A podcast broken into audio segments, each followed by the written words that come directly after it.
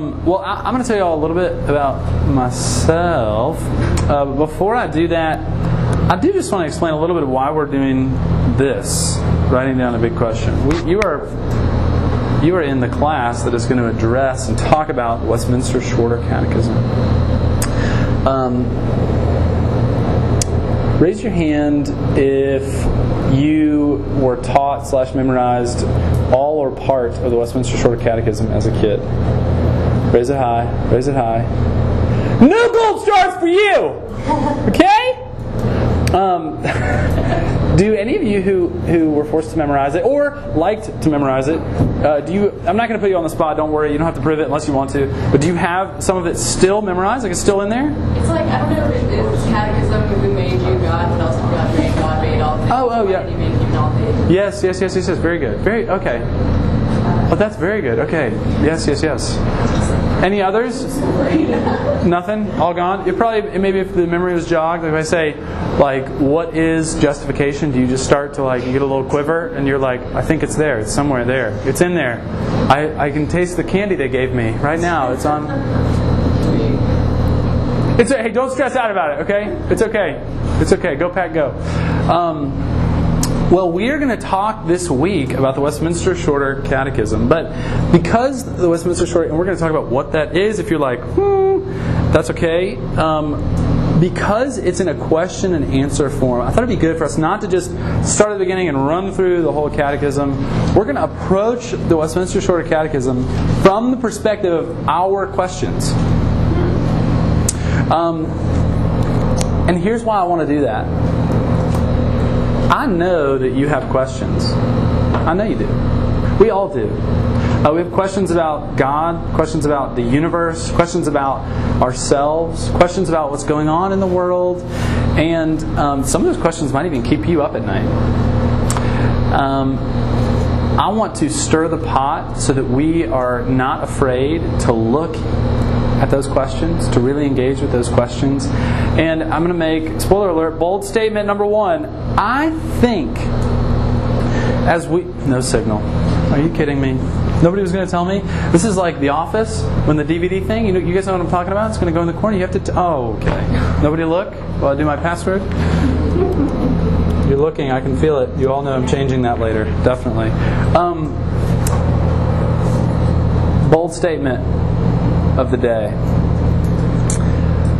I think as we study the Westminster Shorter Catechism this week, all of your questions, mm, a lot of your a lot all maybe all of your questions a lot of your questions will be answered or reframed I know. Don't. But hey, but at the end of the day, you're not gonna. I'm not gonna be the one to answer your questions. It's the Westminster Shorter Catechism that's to do that. So, if you get an issue at the end of the week, you're like, this didn't answer any of my questions, and take it up with the guys from 1643. Okay. Um, all right. A little bit about myself. I totally messed this up in the first class, by the way. Like I, I, had all these pictures, and I just like blah. Here's who I am, and then I like had to go through the pictures slowly and be like, yeah, these. Are... So anyway, this is my family. Um, that's my wife, Allison, my daughter, Mabel, and that's me on the right. If you couldn't tell. That's another picture of my family. That's my wife Allison, my daughter Mabel, that's me on the right. Enough pictures of my family, but oh well, one more. That's my wife Allison, that's Mabel, and that face sort of terrifies me. I don't know, like she's being held by mom and dad. She's swinging through the air. She's supposed to be having fun, and she's just stoic. Chandler, did I leave that out? Oh my gosh. Uh, what, what if I just never said, this is, this is me? That's who I am. Nameless one. Chan- Chandler. The one with the face. Chandler is my name. Okay, I grew up in Atlanta, Georgia, greatest state in the world. South Carolina is a close second. And I went to the University of Georgia. My mom and dad went to the University of Georgia. My wife went to the University of Georgia. My wife's mom went to the University of Georgia. My sister went to the University of Georgia. We are dogs. And if anybody's got anything to say about it, then okay. This is, I think, my best day at the University of Georgia. Uh, college game day was there. It was 2013. We were playing LS Who. We beat them, and that's Tom Rinaldi on college game day. That's me using a foam finger to give him what looks like a wet willy on television, and someone took that picture and sent it to me. And I think it might. It's been my Facebook profile for that was a long time ago. So anyway, this is Greenville, South Carolina. That's where my wife and child and I live. I'm the youth director at Downtown Presbyterian Church. This is downtown Greenville. How beautiful. Mm. And this is my house. Just kidding. Um, who knows what building this is for for candy? Who said Abby? You said Abby. Oh, so good. Tell me your name again. David. See, you were nervous about the justification thing. How does a how does a how does a grape charms thing blow pop sound? You like another flavor better? Okay, well, that's you're getting that one. Okay, that's great. That's this is Westminster Abbey. Who knows what city it's in? She mouthed it. So sugar babies for you. Who said Greenville? Someone say Greenville? Piece of candy because that is hilarious. Okay, this is the Westminster Abbey. It's still there. I've been there. That might actually be a modern picture, but it's been around for multiple hundreds of years. And look how beautiful. Um, all right, guys, we are. Let me make sure. Hold on. Oh, good. Yes, yes. Uh, in 1643, go back with me. You can. You can. You're there, aren't you? Let's close our eyes. It's 1643. Mmm, the spring air of London in 1643. There's no smog because there's no cars.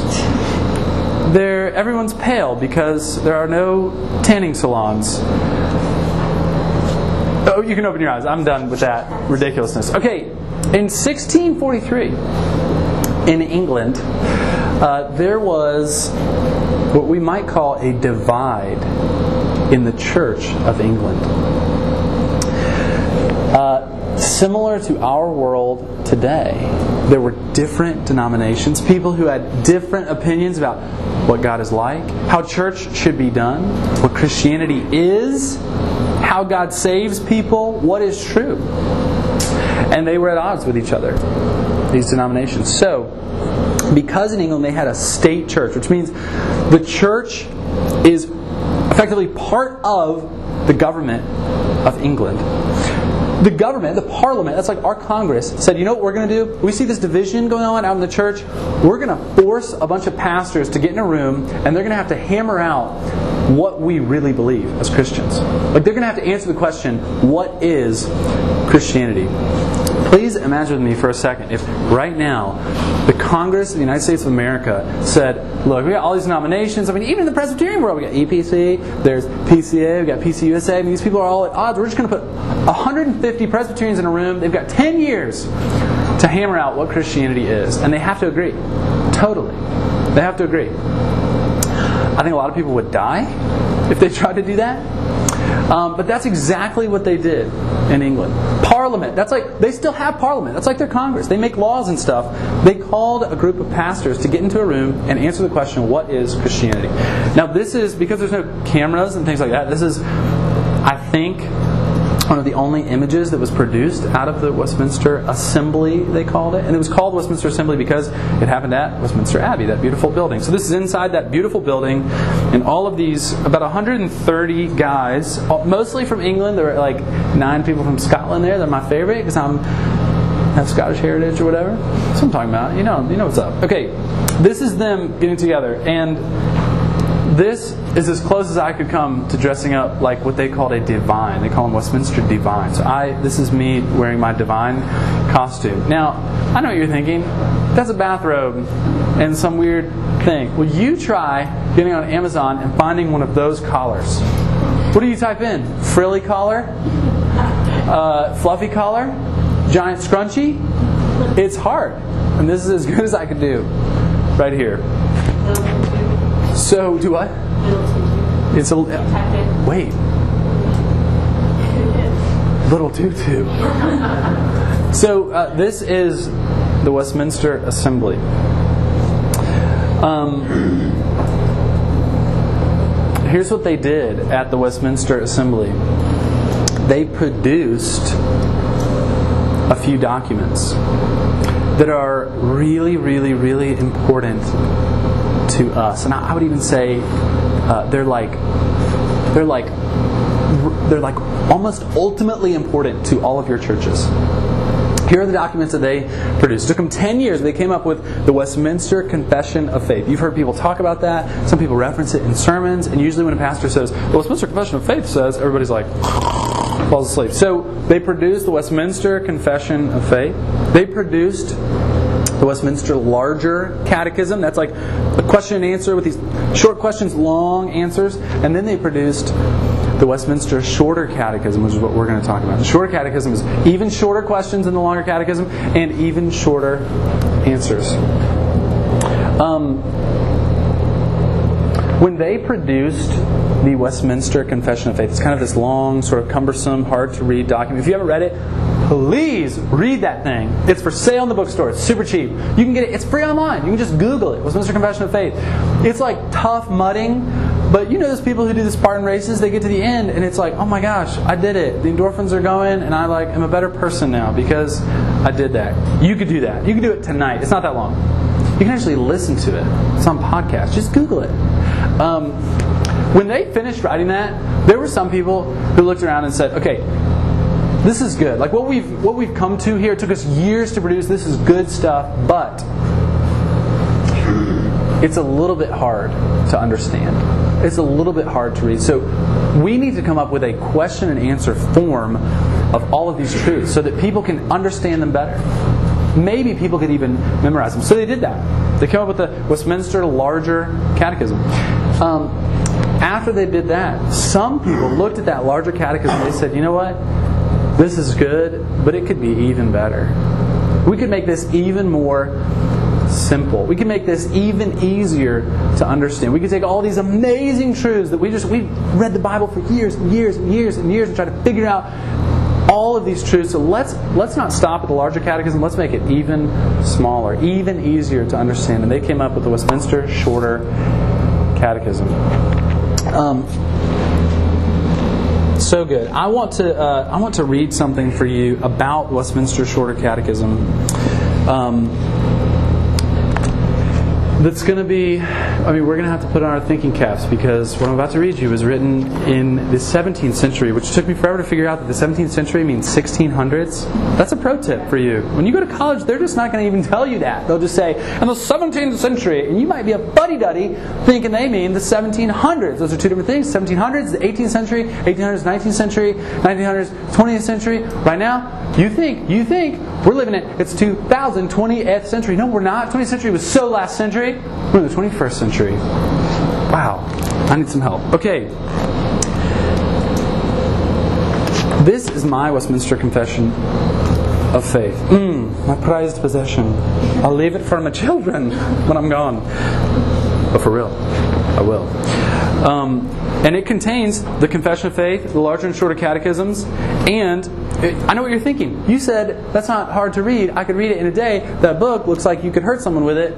Why is it so big? Well, here's why. Because it's also got the Directory for Public Worship. Mmm. Now that is some good nighttime reading, and associated historical documents. Because you don't want to leave those out. And what I'm about to read you is from an associated historical document. And here's what it is. Uh, one of the guys, one of the guys, named Thomas Manton. You need that name. It's going to be on the quiz. Thomas Manton. I'm just kidding. Please don't write that down. Thomas Manton decided to write a letter to readers of the Confession, Larger Catechism, and Shorter Catechism. I'm going to read just a couple of sentences, and there are some words, and I'll try to like do the transliteration thing so we make it a little more simple. But I want you to like try get up here with me in the clouds, and I want you to hear what Thomas Manton says is the reason that they came up with the Westminster Shorter Catechism. Listen to what he says. A family is the seminary of church and state. And if children be not well principled there, all miscarrieth. Everything dies. A fault in the first concoction is not mended in the second. If youth be bred ill in the family, they prove ill in church and commonwealth. Uh, they wrote, they spent 10 years coming up with the Westminster Shorter Catechism for youth. That's you. Uh, when they sat around and they were hammering out all these truths, they were not thinking about their 58 year old neighbor who's all crotchety and angry about uh, his you know, church or what's going on in the church. They were thinking about little kids. And they thought, you know what, we need to take these amazing, super important truths and we need to hand them to kids. I, I like to think of it like this the shorter catechism is I, I love it. I just love it. I just do. If you think that makes me a dweeb, then good. So be it. Um, I think the Westminster Shorter Catechism is like I'm a four year old and somebody walks up to me, my four year old self, and says, You're not going to believe how good a 55 ounce porterhouse steak is. Here, eat it. A four year old is going to look at it and be like, Are you kidding me? I'm not allowed to use knives. My teeth cannot, I don't even have teeth to bite through this. I just lost my first tooth. I'm going to lose the rest of them trying to eat this steak. Okay, all of the truths held in the Westminster Shorter Catechism that we're going to talk about this week are like a porterhouse steak. Like just perfect crust on the top and the bottom, big green egg, salt, pepper, compound butter, mashed potatoes, and green beans next to it. And what they did is they took that porterhouse and they cut it up into these teeny, tiny, little succulent slices, and they're just handing it to each of us. And there's 107 questions. A big steak. 107 questions. They're just chopping it up and handing it to us. Um, that's what the Westminster Shorter Catechism is like.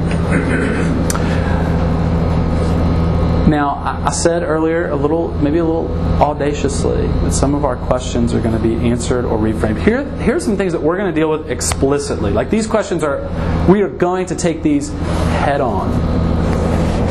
Uh, first, why do I exist? I don't know if that freaks you out at all, even to ask that question. Like, why am I here? If you lay in bed at night and wonder, why am I here? Like, my parents had a child. I'm that child. I didn't exist. Now I exist. And there's like supposed to be a reason that I exist. Like, what in the world am I here for? What is my life about? We're going to talk about it. They talk about it. It's pretty cool. Um, what is God like? People talk about God a lot. They say God does things, He did things, He is some way, He's there. What is He like? What is God? Where do I begin when I think about God? Why do bad things happen? Okay, this question, if I'm being totally real with y'all, I, I wish the question was not why do bad things happen. I wish it was just why is the world the way it is? Like, why is everything so sad? Why is the news the way the news is? Why could like right now we could just Google like you guys ever heard of the Florida Man Challenge? Anybody? This is the first. I, I never heard about this. You know what you know what it is? Okay, Florida Man Challenge. You Google your birthday and then Florida Man, and you see what a Florida man did on your birthday, and it's always like absolutely like he robbed some old lady. Like Florida Man robs old lady on January 30th, and you're like, oh my gosh, really? Every single day of the week, a Florida man is doing something ridiculous. And that, let's be totally honest, an old lady getting robbed is mild in our world today. It's mild. Like I would take that over the thousands of things that are happening that we don't even hear about in the news. So why do bad things happen? Why is the world the way it is? And finally, how can I be right with God? We on the drive down here, we saw a uh, billboard. It's actually close to Greenville. It says, "When you die, you will meet God." It was like the entire van, just like we turned the Miley Cyrus down, and it was like, it's kind of, it's kind of frightening. Um, we weren't listening to Miley Cyrus. um, we will all meet God one day. So it's it's like really important for us to be able to answer that question. How can I be right with God? So that we could be driving down the road, see that billboard, and not freak out. See it and not be afraid. We're going to talk about those things uh, this week. Okay, um, here's what I want us to do. Can someone tell me what uh, what time it is? How much time do we have left? 1040. We have how many minutes? 20. Okay, great. Plenty of time. Plenty of time. Okay. Um, here's what we gonna do. I just want to offer, I want to sort of look at two questions of the Catechism. Now, every other day is not going to be like this. We're actually going to sort of take the Catechism as it comes to us uh, slightly. So we're going to start sort of in the beginning, and we'll move through big swaths of questions over the next couple days. Um, but today, since we've just got a few minutes left, I just want to look at two questions. I just picked them, not sort of at random. They're two of my favorite questions, but I want um, to look at these two questions before uh, we wrap up for the day. Um, let me make one encouragement before we do this. If you don't have a copy of the Westminster Short Catechism, they're for sale in the bookstore um, in the back of the Promised Land for like a dollar fifty. You can get one, get a copy. They're over against the wall, um, and I highly recommend. Okay, uh, we're going to look at these two questions really quickly, and then we're going to do a quick exercise at the end, and then we'll be done. All right, so first, this is question 25. I said earlier there's 107 questions, so we're skipping 24 questions at the beginning. We're going to get into all those, but um, we're going to ask this question. So I'm going to read this part on the left, and um, how do y'all feel about reading together? Can we read together the answer? Is that cool? Yeah, okay. So I'm going to read the question, and then we'll read the answer together. So question 25 says, How does Christ execute the office of a priest? Christ executes the office of a priest in his once offering up of himself a sacrifice to satisfy divine justice and reconcile us to God, and in making continual intercession for us. Okay, uh, I was like 22 years old in college. I used to love getting arguments with people. Love it because if you're like a super Christian, that's what you do. You like pick fights with other Christians about different stuff. Well, I was raised in a Presbyterian church, so let's talk about let's talk about God's sovereignty, and then you just like battle with people. Well, one day I met this guy who uh, he was part of a religious group called Christadelphian. Anybody ever heard of a Christadelphian? Very, there's not, not, very many of them. Uh, they believe some strange things about Jesus, some things that are uh, not in the Bible about Jesus. Well, this guy was really sure of what he believed. And we're having this back and forth about what he believes. And I was like trying to say what I believe, but I was getting nervous the entire time because it really seemed like he knew his stuff and he was really confident, and I wasn't.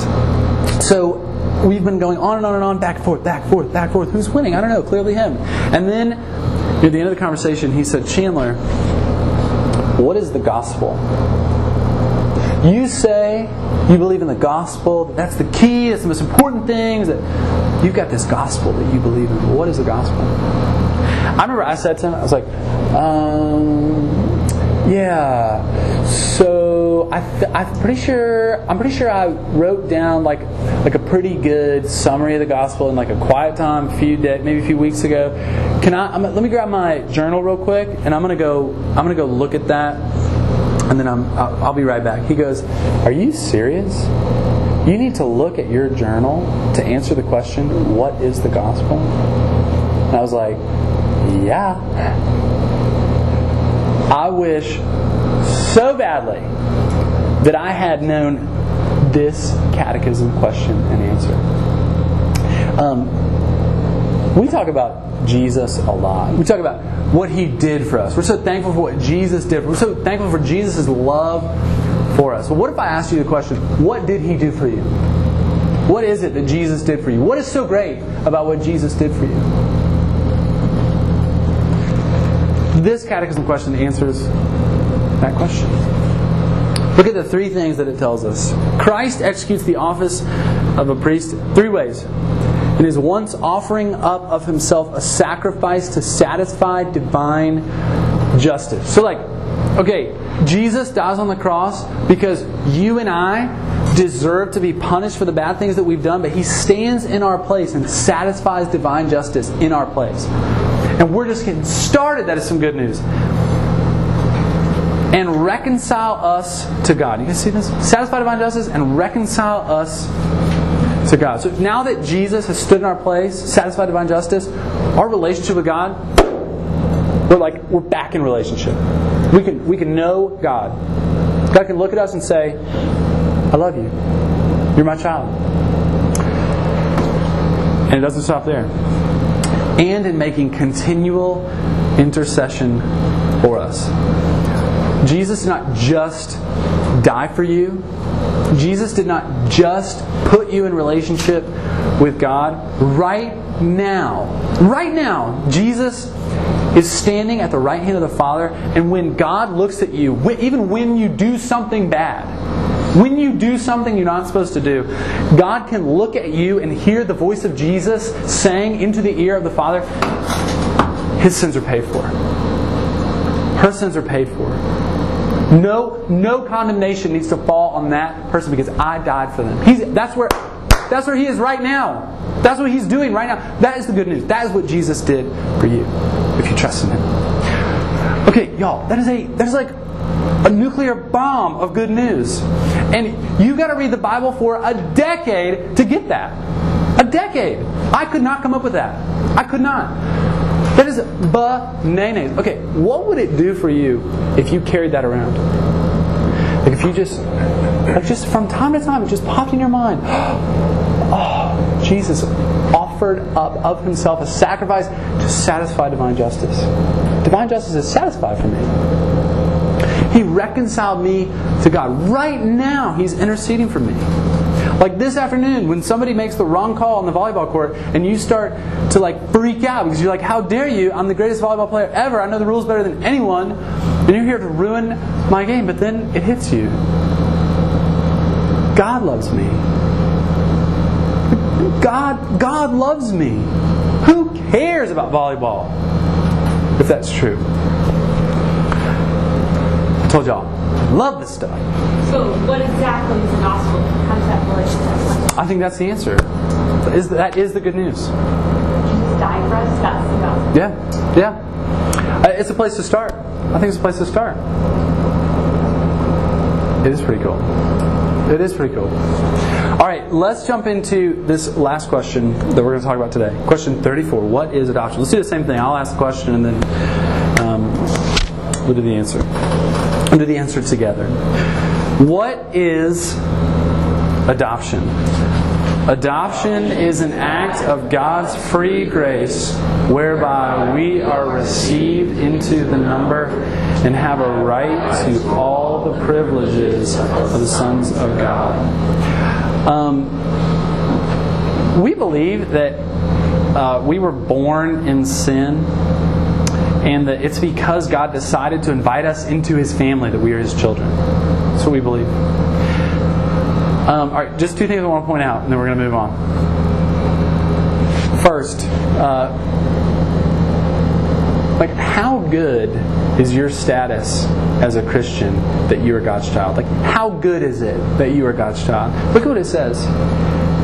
If you're God's child, you have a right to all the privileges of the sons of God. Um,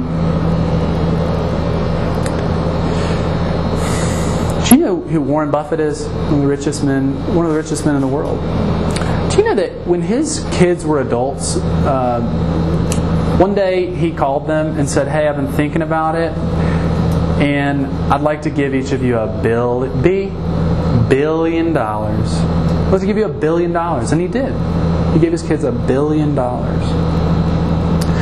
Uh, Warren Buffett is like a teeny little footnote throughout all time. And God has infinitely more money, infinitely more power than Warren Buffett. That's whose child you are. And you have all the privileges of a child of God. There's, there's no like, it's a level playing field in God's family. Every child of God has all the privileges of being a child of God. Okay, how much does it cost to become a child of God? Where do I sign up? How much do I have to pay?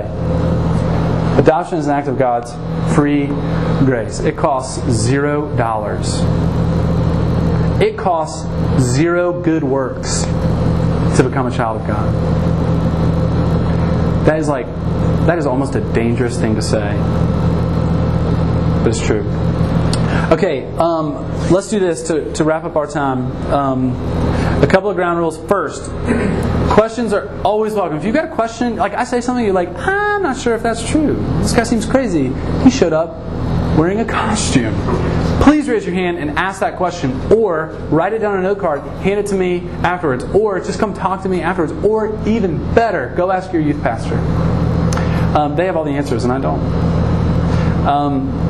But your questions are welcome. If you've got a question stirring in your mind, you're like, golly, I really feel like if I ask this, it might lead him to believe that I'm like not a Christian, that I'm not sure about this. You better ask that question. You better. I would so much rather you ask that question than just hold it inside. Because guess what? When you go to college, you're not going to be the one asking yourself that question. Somebody else is going to ask it to you. So please get it out there. Please. And second, let's scuba dive. Uh, here's what I mean by that. You got the opportunity to either like swim on the surface of this stuff, which is fine. It's your prerogative. Swim on the surface. I don't care. I do care. I really care. But you can scuba dive. Like we can deep dive into this stuff. We can we can really get a lot out of this week as we look at the catechism, um, if if we're willing to to dig in together. Okay, um, I'm going to pray for us, and then I want you guys to do this before uh, before we're done. On a note card, I'm going to hand these out. I want you to write down why you exist. And if you're like IDK, write IDK. Um, or just try to answer the question. Why do you Is exist? how, why do humans exist, or why do I? You personally. You as an individual, why do you exist? Let me pray for us and then um, we'll do that. Uh, Father in heaven, you are so good to us, God. We, uh, we thank you for this time we have together. And God, we thank you uh, for your truth, that you would stoop down to reveal yourself to us, to show us who you are, uh, to love us, and to to help us to see just how much you love us. To allow us to enjoy the fact that you've loved us in Jesus. God, we want to not just know stuff, we want to know you. We want to be closer to you. We want to fall deeply in love with you this week. So would you do that? We pray in Jesus' name. Amen.